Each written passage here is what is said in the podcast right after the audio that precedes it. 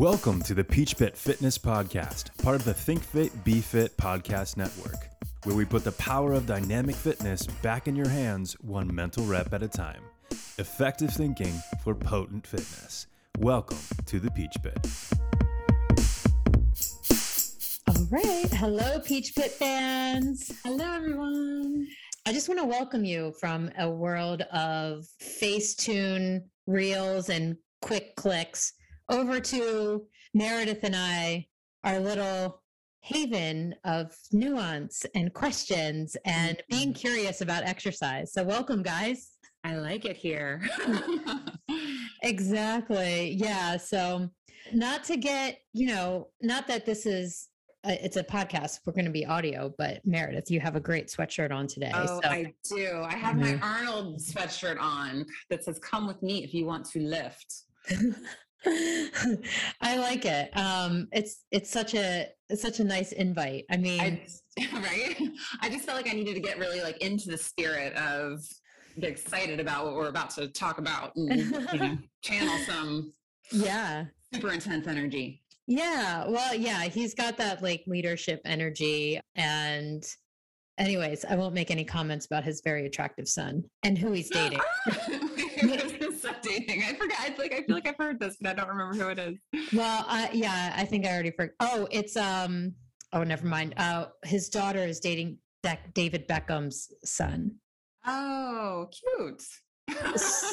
I know. Cute, okay. I know. Just, a Peach Pit got oh, y'all know now. We're going in a different direction. I, I really like following People some, magazine of fitness yeah. podcasts like celebrity kids. I don't know why it make. I just. It, I don't know why I care so much, but I do.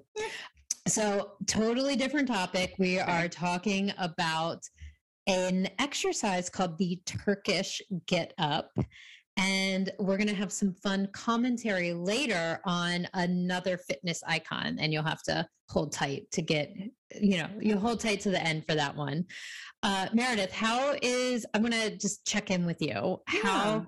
How's your challenge? You just started one today? Tell yeah, I did. Thank you so much for playing it for me, Jen. Um, yes, the Spring Forward with Mac challenge, which it just seemed like a nice opportunity. The, the sun is out, the weather's getting warmer. It's such a great opportunity to be outside and to kind of reconnect with nature, which is sort of what I wanted to encourage people to do um, mm-hmm. if they have access to that. And because it's just, there's been so much craziness in the world in our lives i feel like everything's just been going you know with the pandemic that's been going on for a long time and with all of the other uh, you know yeah. war and everything like that i just feel like war. sometimes it's really helpful to get outside and reconnect to nature so um, i was excited to do something that incorporated that so yeah, yeah. awesome well yeah.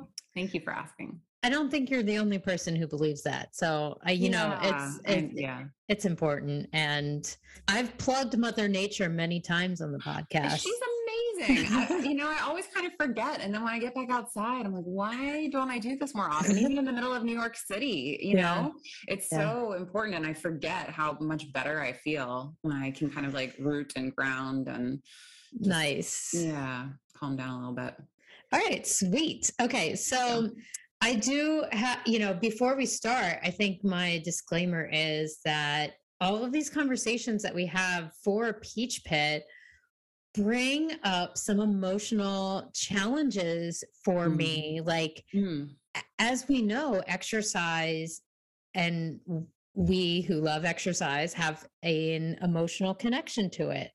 So I find my sense of like right and wrong and justification and injustice gets really stirred up with some of these mm-hmm. uh not the conversations obviously like you don't stir me up that way but i'm gonna try now um it's it's more like doing the research you know i i mm. get I look at different podcasts. Like, what kind of stuff do you look to? Well, I have to research? say, yeah. Before we hopped on here, like the last bit of things I was looking at were all about Turkish get up fails. oh, oh man, and that was, uh, yeah. I mean, you can imagine it's like it's the train wreck that you like can't turn away from and it's also interesting just to see kind of what gets proliferated on the internet on mm. youtube i mean i think that there are so many I, as you're sifting through there's so many different uh like beneficial things to check out Mm-hmm. and then also some like really like things that can steer you in the wrong direction so like being able to like figure out for yourself for each of us you know okay, it's fun to look at, but like, what can I take away from this? Or like finding the things that actually offer worthy, worthwhile information, education. That can be mm. challenging to sift through all the other stuff to get to that. So, mm. yeah. Yeah. Discernment on the great wide web. It's, yeah. It's really, it's a skill. It's, um, I think they should start offering like a PhD in that. yeah. Yeah. I did see that there is like, there are classes starting to pop up that mm. would like have some goal like that around just being a better researcher and communicator. I mean, it, it does come back. I mean, I can't imagine what it's like trying to teach any at, at any educational level besides like you know my clients and adults that love exercise. Anywho so let's start with the on the turkish get up. We do have a special uh what is it? We have a special clip from our gal pal nikki awesome. about the turkish get up because she does teach kettlebell programming. Okay. And I thought it would be really cool to include her in yes. this conversation. I so, yeah. Yes. And it, you know, we're looking for that balanced approach. And I feel like, she, you know, um, someone with her background and her focus on strength for women would like that makes a lot of sense that we can balance it out because Absolutely. what it yeah what comes it down for our back to like re- researching this on the internet, a lot of the kettlebell blogs, personalities, clickbait are it's a male dominated mm. aesthetic for sure. Um, it's a male dominated teaching field as well. So I think it's a good idea to just kind of like start with what it is. Yes. Some authority figures that we may have found, and then we'll play Nikki's okay. uh, take on it. And then you know what you know what is the design of this exercise? And then we'll get into some of the assumptions the underlying assumptions which circle back to just the kettlebell you know teaching philosophy in general and, and then you teach kettlebells too, right? You, did you teach back in the day? No. You did fitness like yeah. classes. You did yeah. fitness classes. Okay. Yeah, I'll definitely. Yeah, I definitely have some personal experience with kettlebells, yeah. and okay. that'll be what's up next after these uh-huh. assumptions. Okay. I'll I'll share my personal experience with kettlebell programming in general from personal and an MAT specialist point of view, which is Okay. Definitely interesting. And then, you know, we'll we'll just kind of talk through any justifications or like ideas that, you know, uh, is this exercise actually worth our time? Is this exercise worth programming in? What would be like a badass way to put it into your program mm-hmm. or not at all? okay. That cool. sounds perfect. All yeah. Right. So, yeah, I mean, from your perspective, you didn't have much you know experience with this at all so what were your first impressions when like looking it up and well i've definitely I've, I've seen this movement before and i've done some kettlebell stuff but it has been a while like i typically don't use kettlebells in the way that in a traditional fashion so like a gym will have them for sure. Mm-hmm. And sometimes it's a great way to like have a client hold on to something without wanting them to hold on to like two separate dumbbells or, you know, so I definitely do use them, but I would say not like maybe in the traditional sense of like kettlebell mm-hmm. exercises. So I, I think my first impression of this exercise, and I really, I love that because I never want anything that I'm saying to be like, we're both here to just sort of analytically assess and not say if something is good or bad or right or wrong because that's completely dependent on who the person is that's doing it and what their goals are and all of that right so just disclaimer so i think my my big overwhelming thing is just like hard how. Mm-hmm. When we're choosing mm-hmm. Where, why do it, it's a challenging exercise for multiple reasons, mm-hmm. but are they any of the reasons that we actually care about? Mm. And that might be yes for some people, and it might be no for other people. Mm-hmm. So it's like choreography. Like it's definitely a series. And that's that's I think what I see when I look at it is like, okay, well, this is a a series of steps and a series of movements that I could break down into 7 mm-hmm. individual movements on the way up and seven individual movements on the way back down. Mm. Mm-hmm. at least you know mm-hmm. so um i look at it more in like the like if it's a movie and i'm taking a snapshot mm-hmm. like what about each one of those individual positions and if i could really strengthen each one of those positions or mm-hmm. moving from one position to the next mm-hmm. first before i try to string it all together there is there benefit in that mm-hmm. Yeah. I think so but again it's like depending on who are we talking about who's trying it are they doing it for the first time are they a skilled are they even skilled with their like wrist flexion extension so that they're holding like a kettlebell versus a dumbbell versus if you saw you know people would use a sandbag all different mm-hmm. got barbells. Humans i saw people holding humans. Yeah didn't yeah. get that challenge. That's not in the spring forward challenge. Sorry. Didn't make it. Sorry, guys. um, yeah, that has like a lot of visual appeal. Like I always think like, does this exercise, you know, really appeal to people visually because they've yeah. never seen anything? It looks really impressive. Yeah. Mm-hmm. Exactly. And you know what? Getting up off the floor is really a big deal for some people. So, yeah. you know, it is impressive, maybe. So, yeah. What, how uh, about you? What do you? What's your first like feeling about it, or what's your? I don't know. What, yeah. what do you think of when you? Oh man, I I get yeah I get uh, fired up a little bit because the kettlebell industry just reflects so much of what is wrong about fitness instructors in general to me. Mm. It has like this like it just has this underlying assumption that anybody who teaches it that they are focused on everything should be minimalist because it can be and minimalism with one weight and you know having three kettlebells is like all you need and they just go down up and down that ladder of like this is the best you can do conditioning and strength and you know ah. my first impression is you cannot do real strength training with the kettlebell. I'm sorry.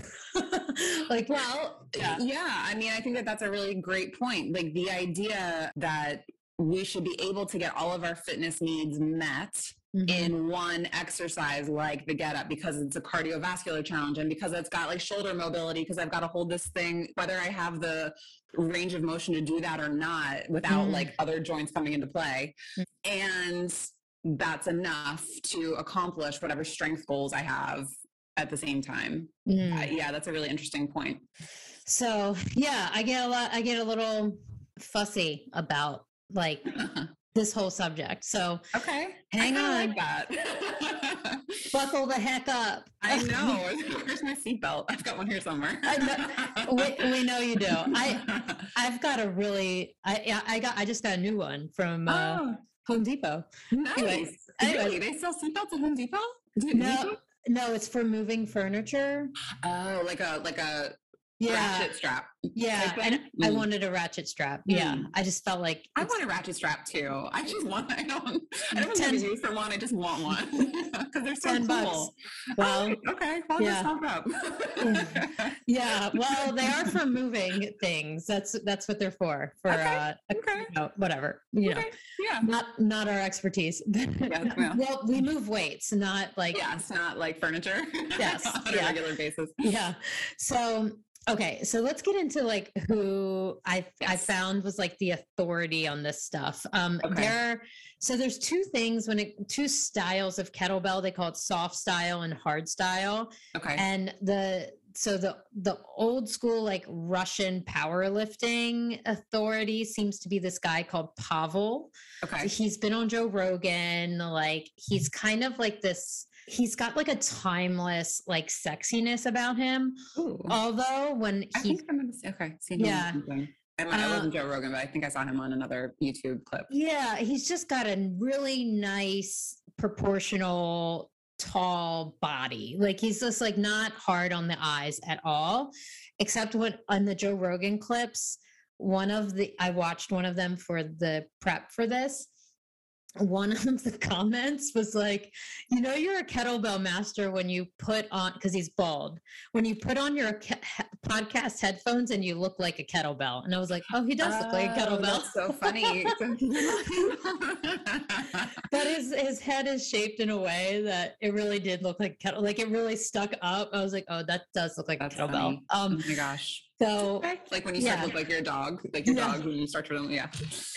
so he you know and like joe rogan and he came from he is a kettlebell guy like he Okay. you know he was one of the original investors in Onnit which is a huge kettlebell like personality and they manufacture kettlebells and like whatever popularity they've gained in the past like five or six years goes back to like Onnit in Austin, Texas, and Aubrey Marcus, and and Joe Rogan is a part of that family. oh, like, interesting. yeah. Is he, he like an investor in that or just like a supporter? yeah, he was an original uh, investor in that Okay. in, in that whole business. And So he's really also into like um, MMA, UFC stuff, right? Is that, do you think Correct. is there a relationship there between like because I, I think in some of the stuff I was reading, it's like it's often recommended. A lot of the things will come up as being like recommended for grapplers or weight, um, like yes, jujitsu and things like that. Like that, it's a movement Yeah. that's prescribed for those people that are participating in those kinds of endeavors.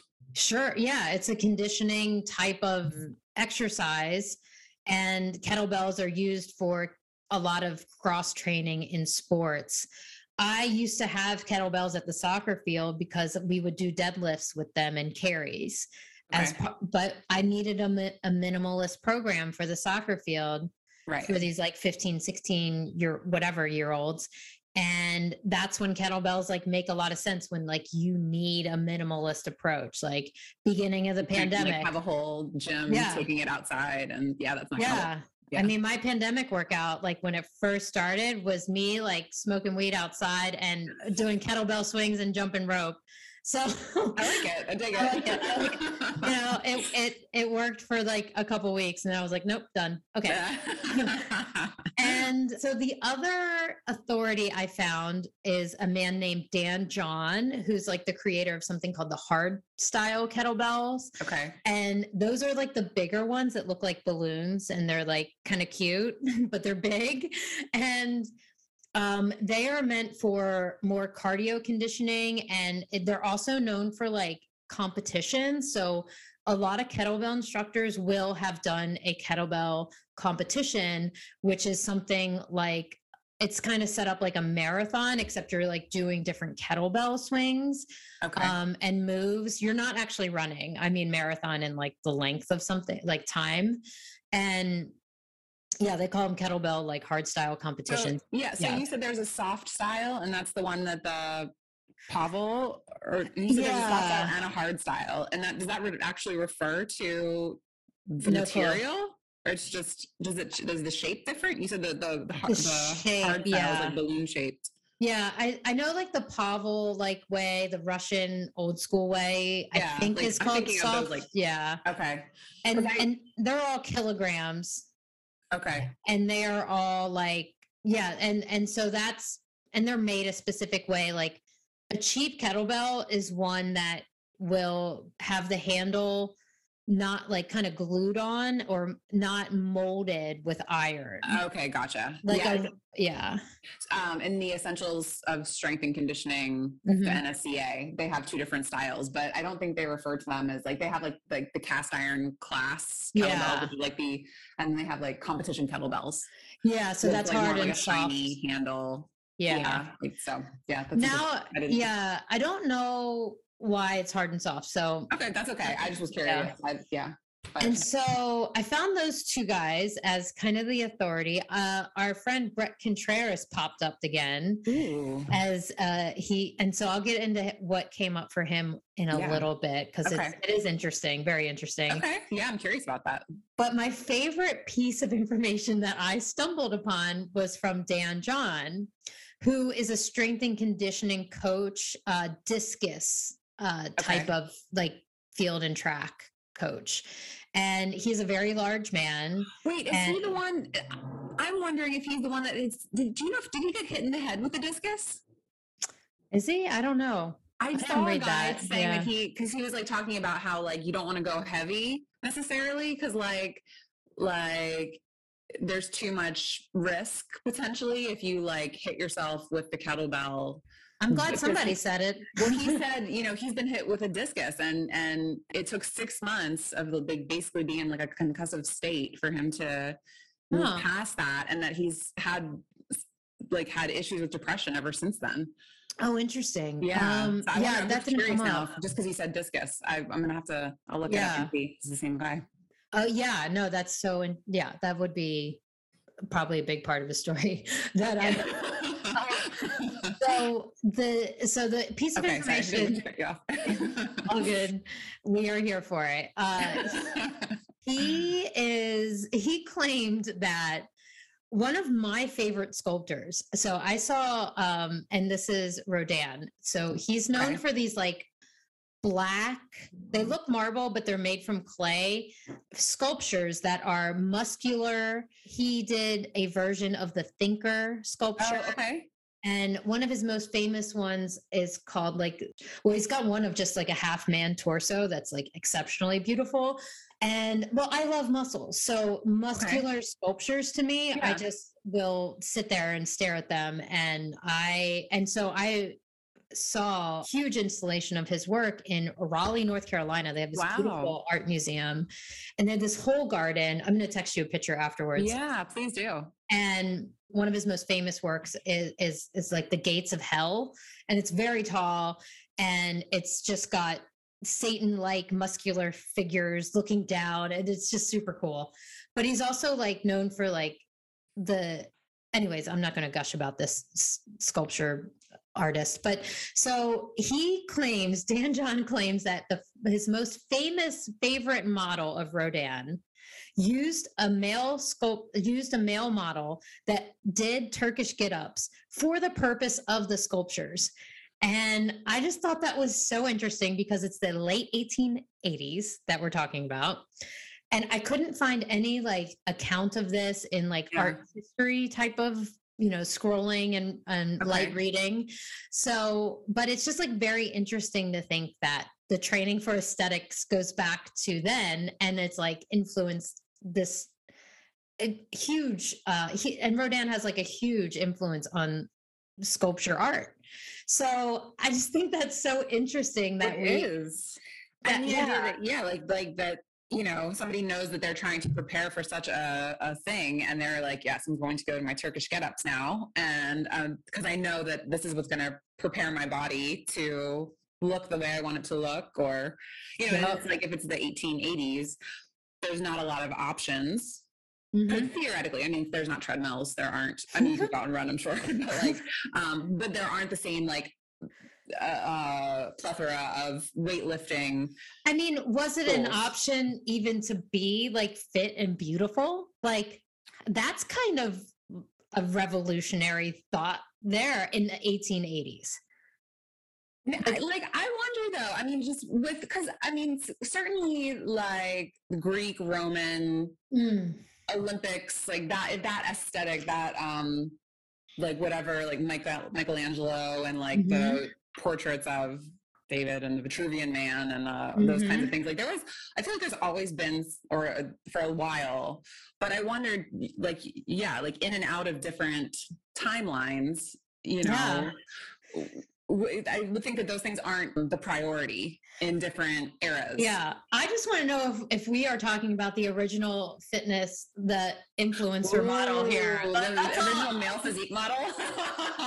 yes, possibly Mr. Olympia, some some kind of yeah. That's uh, funny. Well, um, well, you're gonna have to send me the picture. yeah.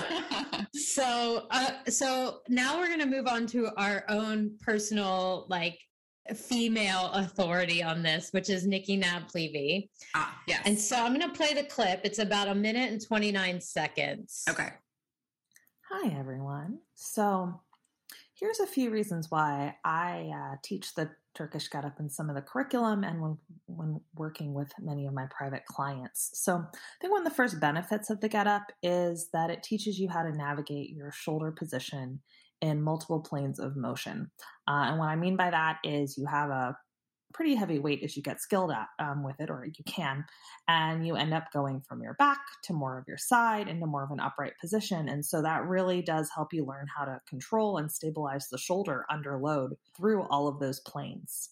Another reason why I teach it is a lot of my clients just really like it because they have a background in dance or yoga and Pilates, and kind of stepping into the strength world can feel a little bit intimidating. And the get up feels a little bit more familiar to them. Uh, it has a sense of flow, it has choreography, and it makes it more interesting to them. And so I think for some people, it can be a really nice gateway into strength and to make them maybe want to learn more about how to do these things. Admittedly, this is a very complicated way to practice or test your ability to get up and down from the ground, but the get up will help you do that. And then also, it has a lot of built in mobility work. So it can be a nice warm up or supporting piece to more traditional strength moves. And it works your wrist mobility, your thoracic mobility, your hip mobility, and your ankle mobility. Cool.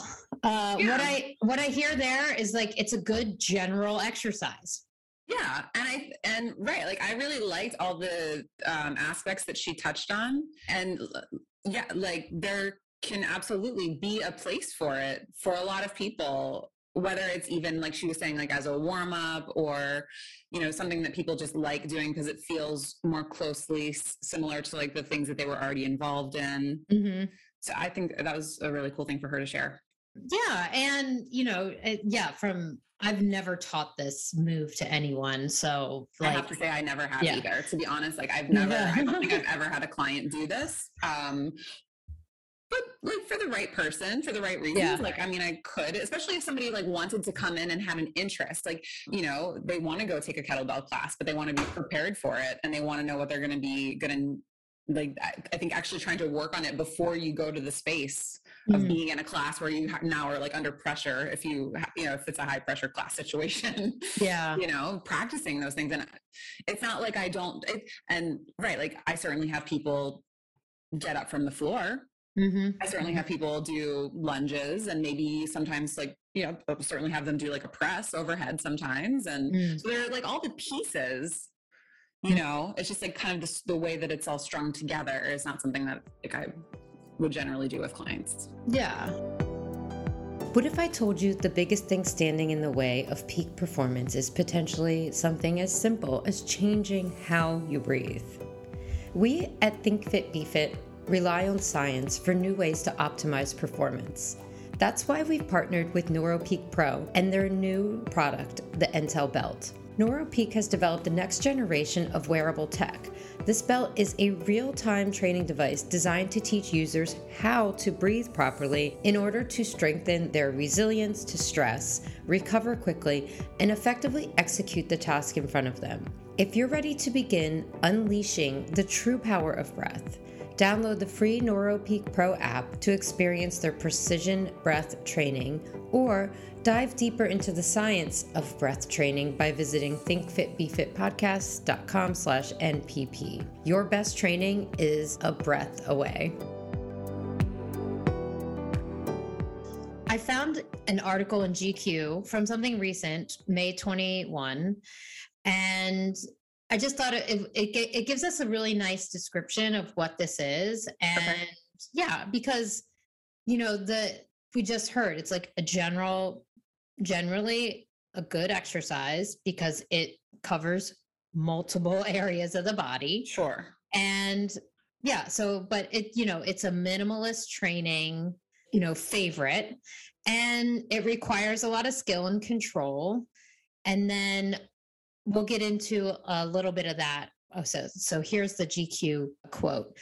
It's a sequence of seven motions, more or less, that take you from lying on your side to kneeling to standing tall all with a kettlebell held over your head. It apparently has its origins in the Turkish military, but these days it's become a calling card of a certain kind of enlightened gym rat. Oh. it's showy, but in a subtle way. Unlike the barbell bending deadlifts, it's impossible to move that much weight. I don't know what that means. Mm. Um, and it's worth mastering, she says. Uh, if you were to nail one exercise for the remainder of your days, you might want it to be the get up.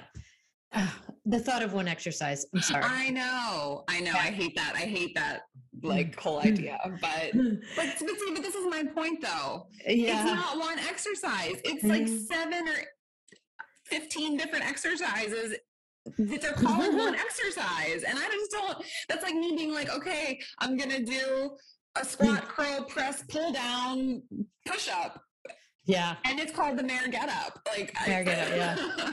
like, exactly. I can do that. And it can be five different exercises that I just strung together. So, and again, I mean, I know I'm being a little bit like, that's not exactly the, the same thing. But, but, that is the whole thing. That's the culture of this kettlebell thing right. is that they, it's like, oh, if we smash it all into right. 45 seconds, that's the same as you and I going to the gym and just spending 45 minutes on our quads and whatever other exercise we want or area that we want. You know what right. I mean? Like, right. it's not the same. And oh, the last part of the quote is eh, she does say you might want to master this thing, you know, if there's one exercise, and that's because it's a full body exercise that recruits all the muscles including oh smaller stabilizers, bringing you through multiple planes of motion and movement patterns. So I'll tag that for you guys. Uh, nails on a chalkboard.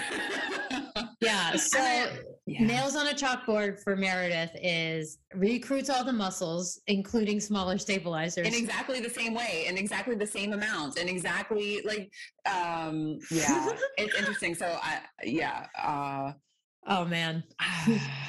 Do do. um, okay, so I'll go into what you're hearing, y'all, is this like this is the problematic thing is that there are so many underlying assumptions. So when a trainer, so let's go into like the trainer brain who needs to make money. They're only making $20 a session. They don't have the scientific, the body of knowledge that Meredith and I will probably agree that needs to be given to trainers in some way. And they're at a loss for you know their training session. So then you go and say oh this kettlebell it does all these things. It's the best. And that is the way that we're taught to conduct ourselves versus actually being honest with ourselves and saying i don't know I think this could work. Let's try. Or even like this has some interesting components. What about this do I really like that I can expand upon? And what about it am I not in favor of? Because it doesn't even have to be like all or nothing. Mm-hmm. Yeah. so, um, yeah. So the, I think, well, no, I just, I, I, before I forget, like the interesting thing about the, the Turkish army, like that, because I was seeing that as the origins of it a lot was like that that's sort of where it came from. And then it got transferred. And so, because I was reading something on the a CrossFit website that was all about like, you know, being able to protect your weapon if you needed to get up in battle and you were like needing to protect your weapon so that it was not exposed to the enemy. This is a way you could get up off of the floor and not and still have your weapon protected.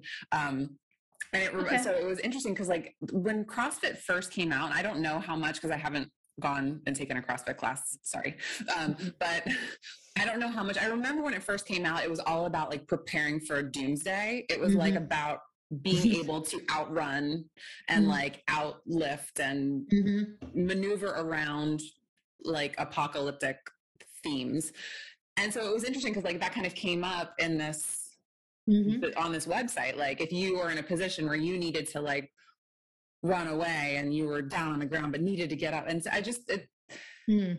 maybe more now than before. Like maybe there's a necessity to train for things like that. Mm-hmm. Well, for I don't, least, I don't want that to be the thing I'm training yeah. for. Like I don't, I you know I I just we, it was interesting. I, I don't yeah. even know that I have a like a real point about it, but like if we're if we're basing our fitness programs on mm-hmm. I need to be able to run away from zombies, you know, or like some kind of yeah. Yeah, well, we're selling a brand of exercise here that matches with self fulfillment and actualization. And I think if you're just constantly running from an enemy in in your theoretically metaphorically in your head during your training whatever that enemy is if it's your if it's the image of you know the perfect body or you know the the cupcake is the enemy or yeah. you know you've been told that this exercise is really good good for survival. Um i don't know i just don't think those like i mean they might serve a purpose but i think right. we can do better Yeah i think so too and I, I like i don't want to um I, I think that that can be a whole nother conversation in, in and of itself like mm-hmm. what are our intentions as we approach the way we eat the way we lift the way we do all many things throughout our day but mm-hmm. like if i come to my workouts with like fear mm-hmm. versus mm-hmm. like an openness and a willingness and a like a, a, love for my body and what it gives me and offers me and provides to me on a daily basis like i think that those things are very different mm. maybe well good news is if you all feel that way too you're in the right place so yeah anyway uh, that's uh, my okay keep going um so okay deep breath because yeah. it's going to get a little bit more problematic mm. okay So um, you're killing me, Jen. I know, I know, I know. We promised that I was going to be the one that was going to freak out, but we're we're seeing it change a little bit here. So, plot twist: the underlying assumptions about this whole like how the exercise works. I'll say mechanically from a mechanical point of view, my main concern about kettle like kettlebell get ups in general and like a lot of kettlebell exercises there's so much eccentric load. So much because part of getting up is actually going back down. Nobody talks about that in the exercise world. Like all this googling we did right well, well you know what i like so i when i was looking at something somebody talking about it and how to do it properly and it's like seven movements up from the floor well she says it's eight mm. movements because it's seven movements to get up and then getting back down is the eighth movement. And it's no. like, no, wait a second. you can't just make that all one movement. Like that's yep. again seven different movements to get back down. So, okay, keep going. yeah. So, yeah. So I think that, you know, that is my main argument against this is that, you know, I'm not going to give this if you're working with me, you're you're not going to get one of your first exercises where the Turkish get up is actually traditionally at the end of exercise session, like all ab exercises have to be, mm. or at or at the beginning as a warm up, which is mm. like because as mm. Nikki said, she right. said it. It's like this like mobilizing, you know, magic weapon apparently, and I don't know, like that. It's a it's a lot of eccentric load, especially with the weight in your hand and getting back down. And literally, that's the definition of eccentric is like, you know putting yourself back down, right? So yeah. I think that's kind of where my stance is on the mechanical aspects of this exercise. Beyond like because beyond like thinking of the like the joint by joint specifics. I can't yeah. even go there. It's well, I don't know if it's worth yeah. our time. Yeah, it, it's probably, but that's I mean that's kind of the thing. Like they're just like a even just for like my general client and mm-hmm. even myself like I, i'm going to consider myself to be like relatively healthy and like i don't have a lot like i've got my joint stuff but i don't have like i feel mm-hmm. like i can do most things right mm-hmm. um but like right off the bat i'm just like i don't know that a position of like wrist extension mm-hmm. and then and with like against the load here and like mm-hmm. i'm thinking about like joint range in the shoulder and like you know a lot a lot of my clients don't have like a just structurally, whatever, like Mhm. over the years, arthritis, there's just like, multiple things. Could they, maybe, could that, but is it going to improve with this? I don't know, maybe, but Mhm. like that's a big if.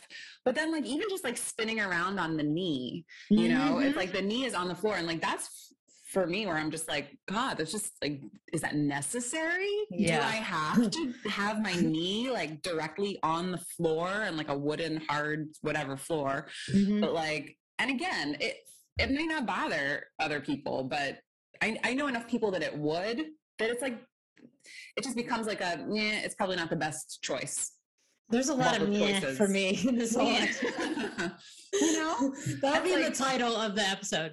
Tur- tur- Turkish get ups.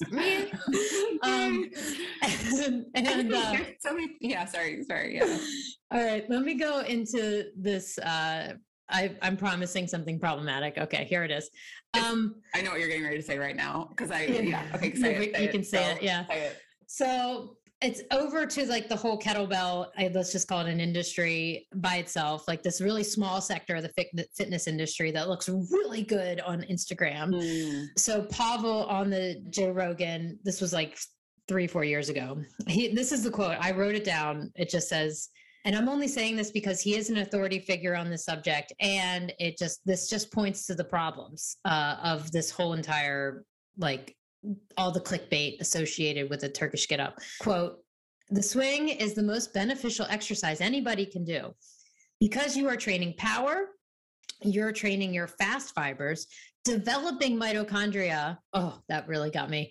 In those fast fibers, you are training your connective tissue. Um, these are all the sounds of the nails on the board, guys. Mhm. Uh, and- like getting hammered these are the different kinds of nails yeah and getting your cardio as well. It's not focused on that, but you have that side effect. I challenge, and this is uh, in like two, a minute later, he says this. I challenge anyone to find a pressing exercise that is biomechanically more perfect for the shoulder than the kettlebell military press. It's perfect. what Great. Yeah. Yeah. Range of motion, comma, great stretch, comma, great contraction, just absolutely perfect.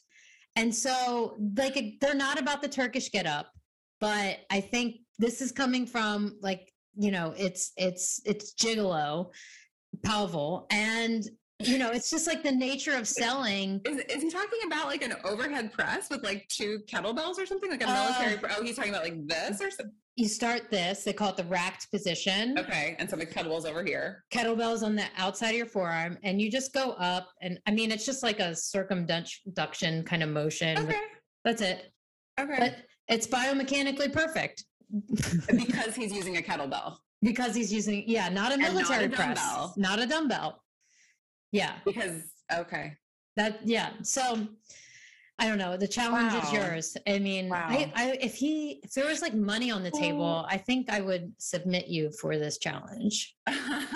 So like.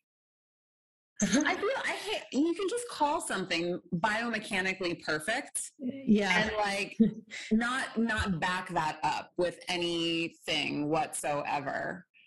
He said, "Great stretch, great contraction." That was his, uh, which is That's- it's yeah, that's a bummer. It's, Well, a- it's a lot. Uh, Those are really big statements, and there's not Yeah. even like a because the thing is, is like okay, a kettlebell is different than a dumbbell, but Mhm. like not necessarily different good or different bad. It's just like the distribution of the weight is different. There's nothing that Mhm. makes that superior. And in Mhm, fact, could be a challenge for different reasons and like pressure, you know. mhm, Anyway, mm, yeah, um, yeah, it's just a lot. That's a lot of because then I'm like, why? Wh- Like the same way, um, you know, if I said that any piece of exercise equipment is good or bad, hmm you know, it makes it seem like the kettlebell is superior. It does make it seem like the kettlebell is superior. hmm yeah, to- exactly. To, Mhm. any other version of, and it's like Mhm. there's absolutely no way that you can claim that. I think it just goes back to he has probably little training in, you know, what other types of resistance are out there.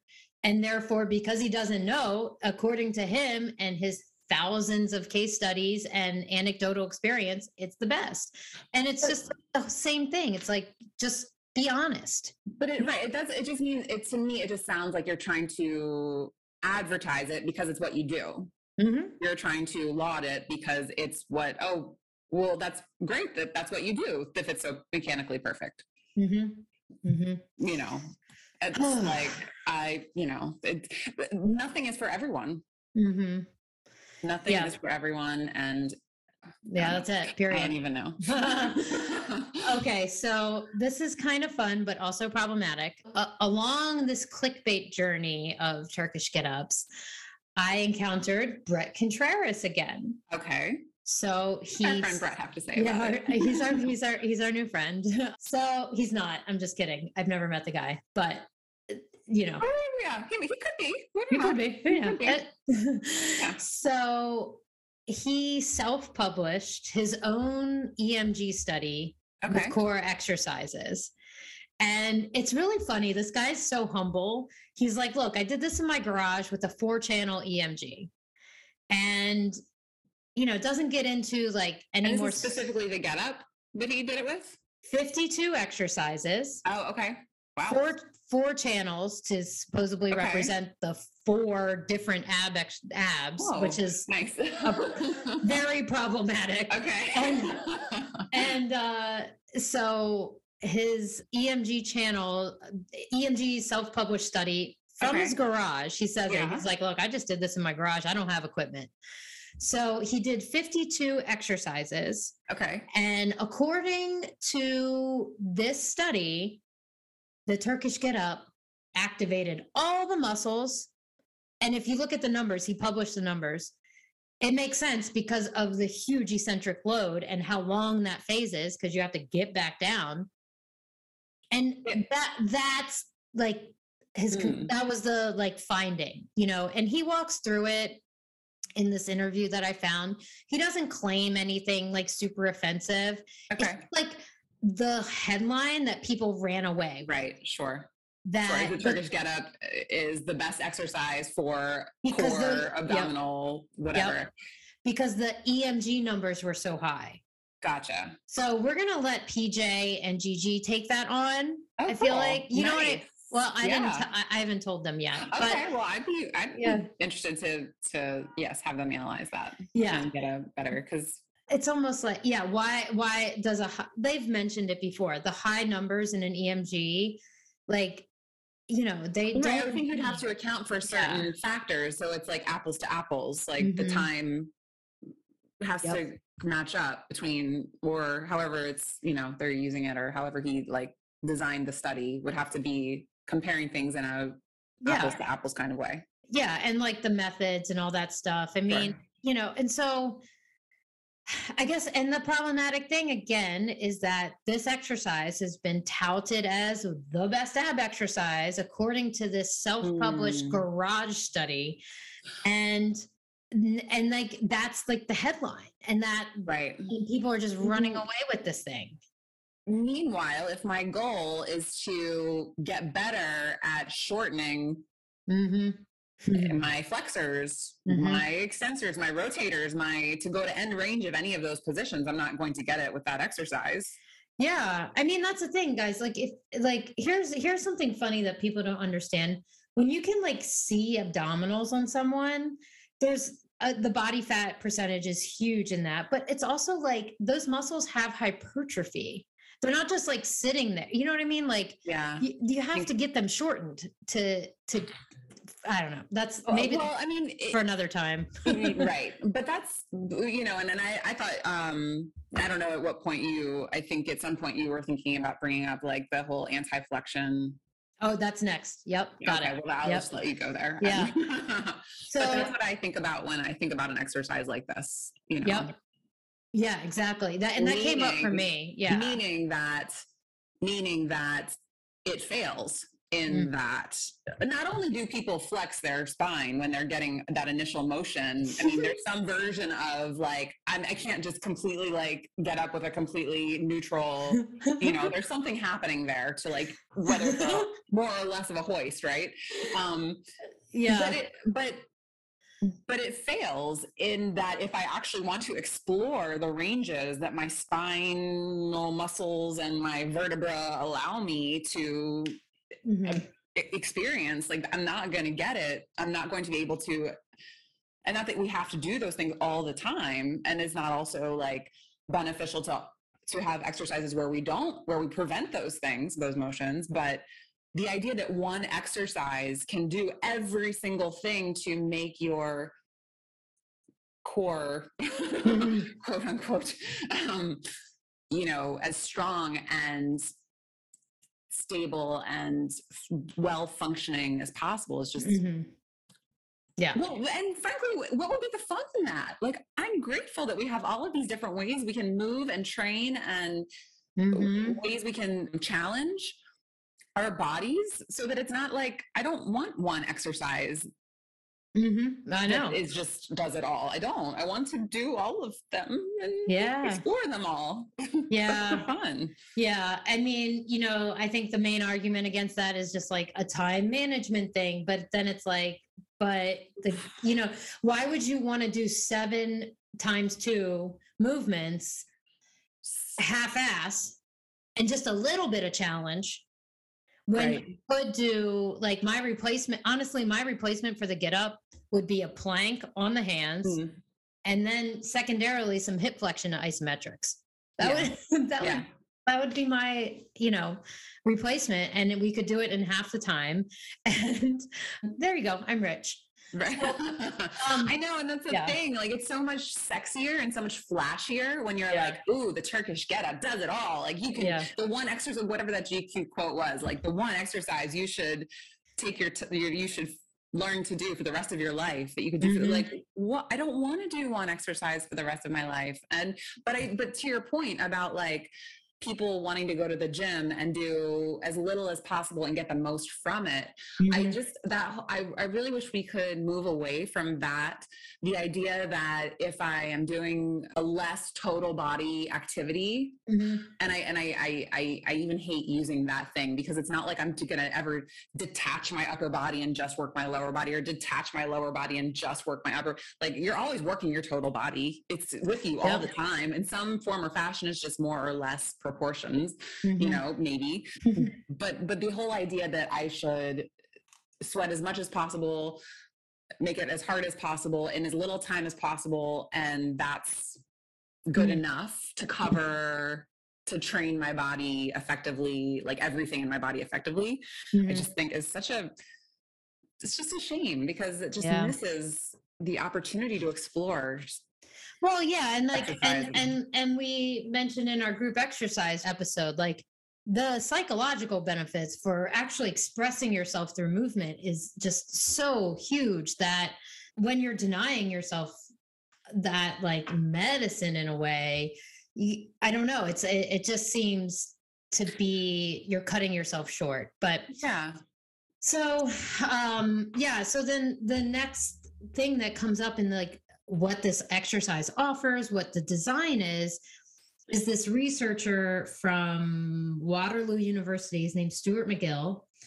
And his work has popularized the get up even more. Okay. So he does a lot of he has done a lot of research on back pain and the the mechanics of the spine with injury.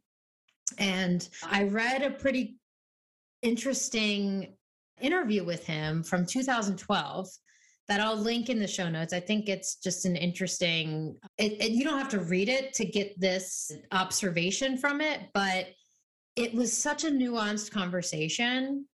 And he was so like, it was a very patient exchange back and forth, which is not something you see on T Nation, by the way. And mm. it had zero comments and it, I was just like, oh, I'm so bummed. Like I, I, I, I, I see the value in his perspective. I see the value in what his work. And what we get messed up on again is that we run away with these assumptions and headlines and then create some kind of exercise platform based on those things. So the exercise that he has in his program, and he does have one, there's one problematic thing back to the spinal flexion. And so his exercise is called the McGill Curl Up. Okay. And his blog is called Back Fit Pro. It's probably his Instagram handle too. And so the McGill curl up is this exercise that involves very little spinal motion with a significant amount of core activation. So this is where we get into trouble. And so because he's looking at injured spines, McGill has a hypothesis that maybe we shouldn't do a ton of flexion because of these injured areas and this loading. And okay, okay yeah, but you know, y- you and I are problem solvers. We can work around that. Not everybody is, right? So they, and according to BackFit Pro, this allows for decreased injury risk because the spine is not being forced into a flexed, loaded, and compressed position repeatedly. I have multiple problems with that sentence.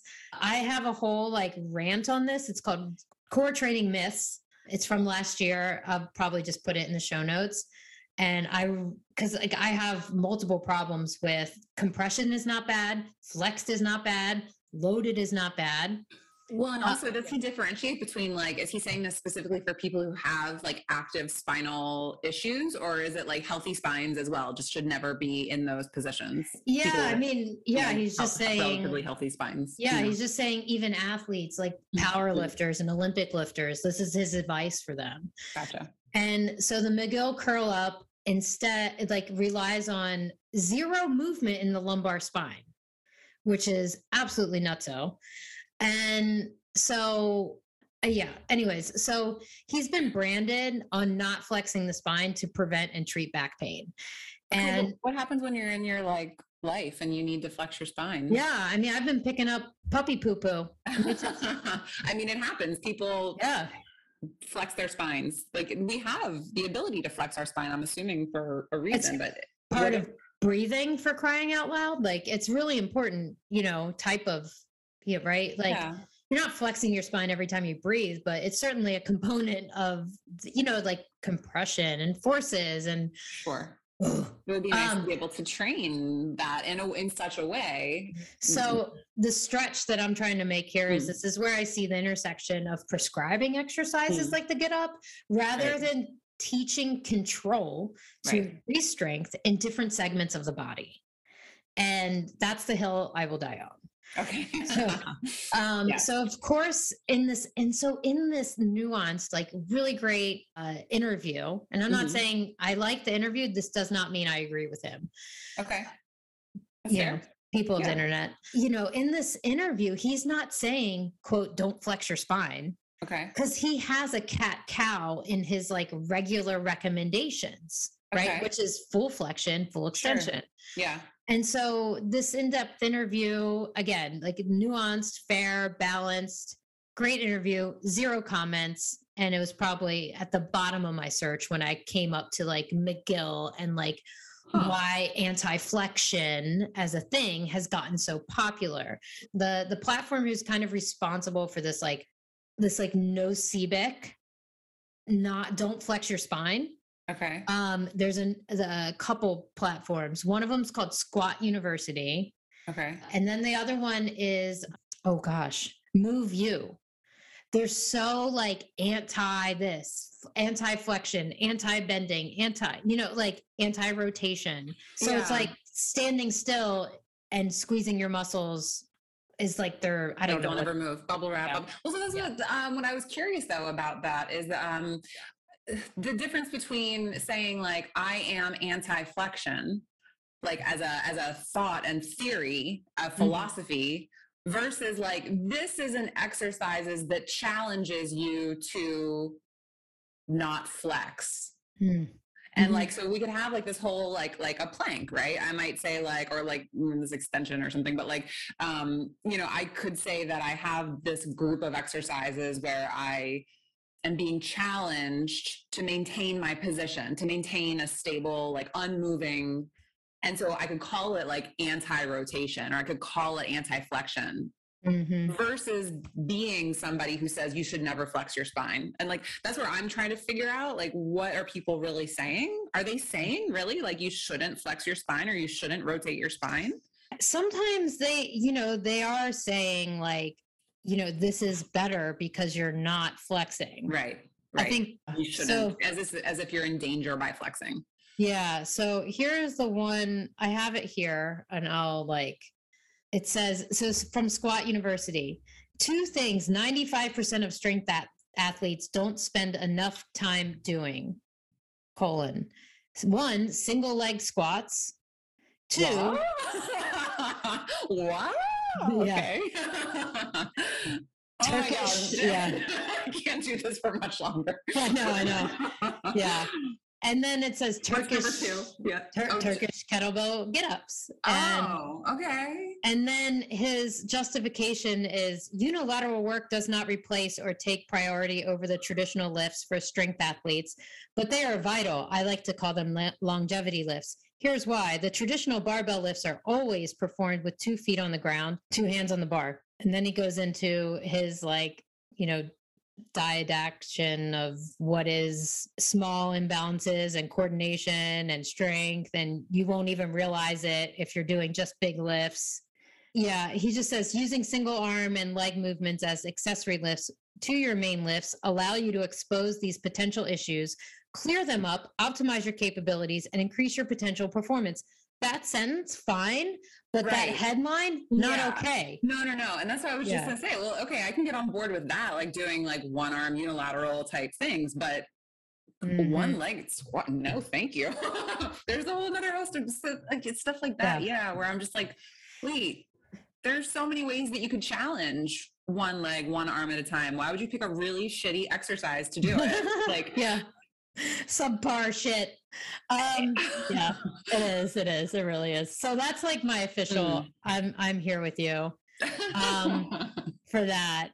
You know, I have my personal experience with kettlebells, and I think you guys can kind of get it now that I was always like, eh, I'll do it just to learn what this whole thing is about, just to have this conversation that we're having right now. And I I just never really saw a whole lot of benefit from it because it did stress my wrist a bit too much. And the amount of hip flexion for me was like inappropriate. And maybe that might be different now where I've I've trained a lot of you know hip flexion and and spinal flexion separately and together. And yeah, I don't know. Like, so I just found it inappropriate for me at that time. So that, I mean, there's no real, like, my experience with as an MAT specialist is that I've worked closely with a kettlebell training facility and their baseball players for a while. And I have treated multiple overuse injuries for the tricep, which is, uh, which is, uh, I mean, which is something nobody ever talks about is the tricep and shoulder stability by the way. And because of the kettlebell stuff not because of the training facility.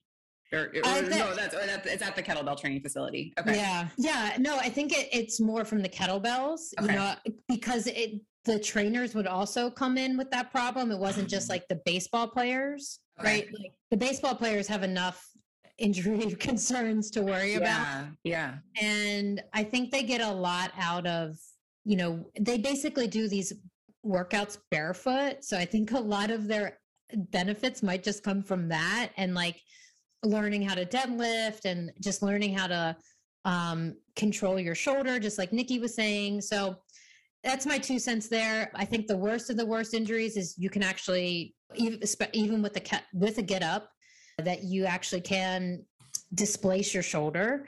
I think you could hurt your forearm.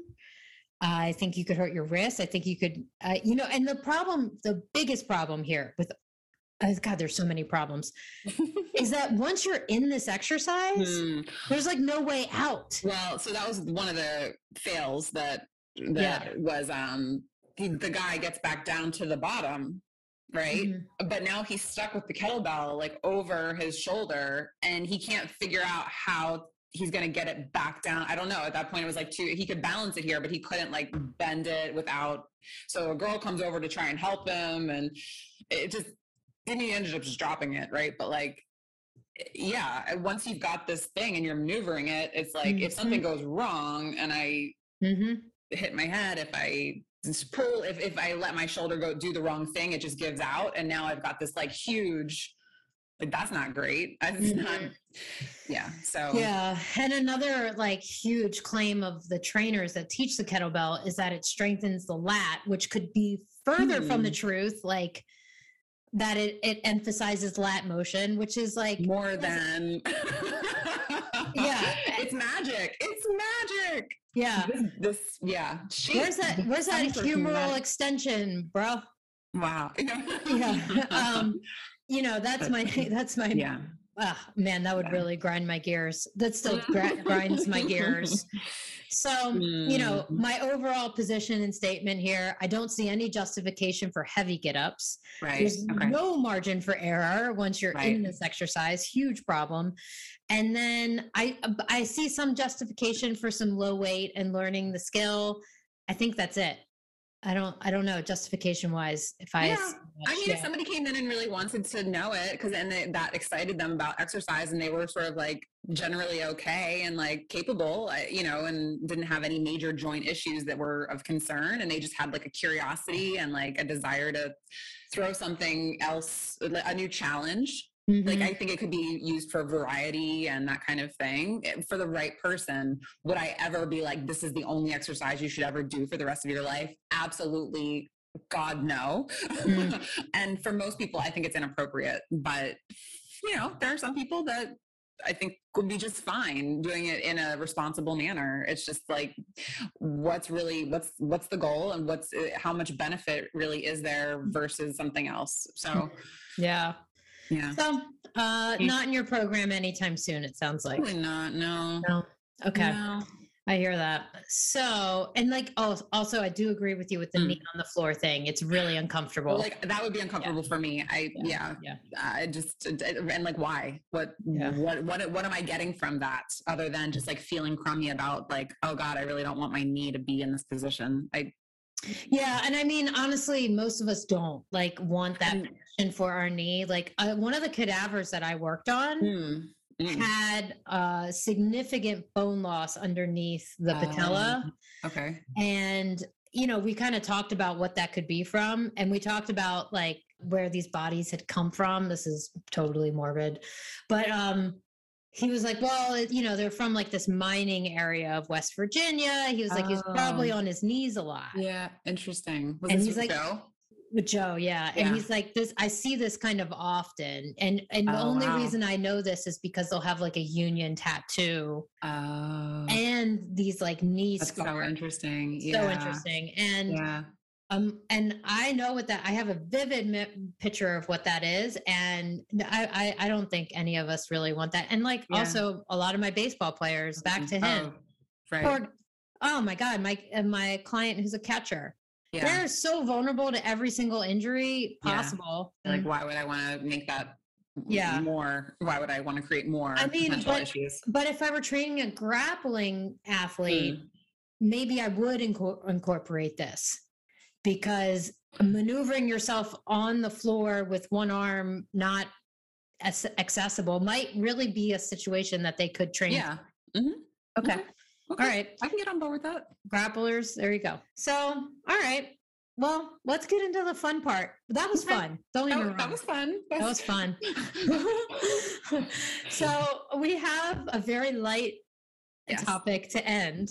And I we're just going to give a shout out to another icon of 90s fitness, which everybody, when I tell them we, we do this segment, people are always like, Jane Fonda. I'm like, earlier, that she's too early. Yeah, she's definitely 70s. Yeah. I was like, 80s, but 70s. And 80s, yeah. yeah. I was like, Denise Austin. Mm. And I just, we just looked it up on Wikipedia. She has a, a publication video out every year since 1990. What did I say? Five. That's amazing. That's amazing. Yeah. Lots of bun and burn and hit. Oh, she definitely like a female more a more female market, right? Yeah. Yeah. Oh yeah. 2007, yeah. she published "Hit the Spot."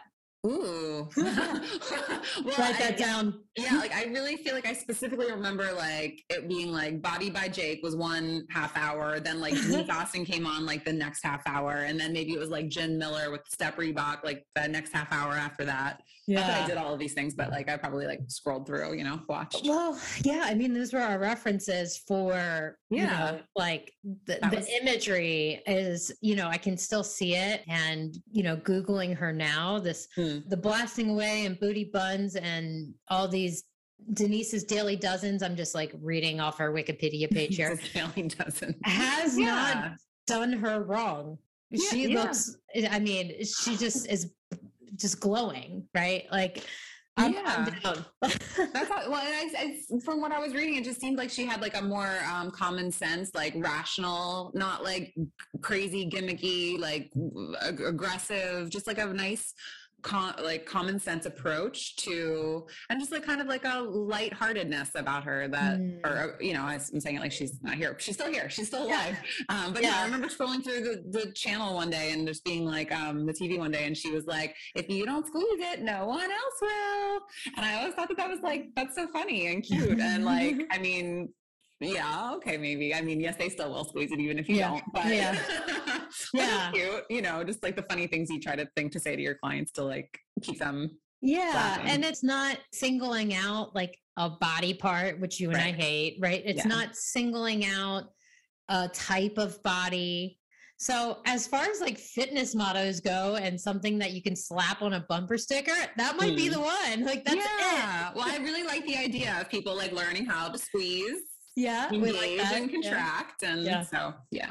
Yeah all right so we got to have like a rating system like i'm gonna give her two cheers with my sparkling water. Ooh what kind of sparkling water is that? I don't even blackberry lemonade from. Waterloo. Oh, Waterloo. how about we already said Waterloo University oh, today? Oh yeah, I've never heard of Waterloo before. I mean, as in terms of uh, sparkling beverage, beverage. Oh, yeah, they're one of my um, favorite ABBA songs. Waterloo. Water. Yeah. Oh yeah, ABBA. Right. yeah. Um, no, water. This particular brand has like the whole thirty, like non-GMO, like non-BPA kind of certification. Giving them a little plug.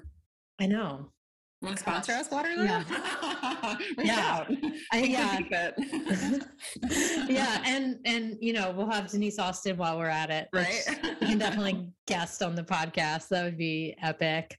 Yeah. Any parting thoughts? I um, always enjoy our conversations and I always find it very like healing and therapeutic to be able to like work through these issues and talk about them in a yeah. way that feels like not um, that just feels yeah like you said nuanced and we can dive into a lot of different aspects and components so thank you for that yes i know i agree it, it does feels good to go out of my comfort zone it feels good to like revisit these memories mm-hmm. uh, it feels good to hang out with you of course and uh I, yeah i just but you know what i i do know that Turkish get ups don't feel great. So I probably, you know, just to leave it. We're might not add them anytime soon. Yeah. yeah.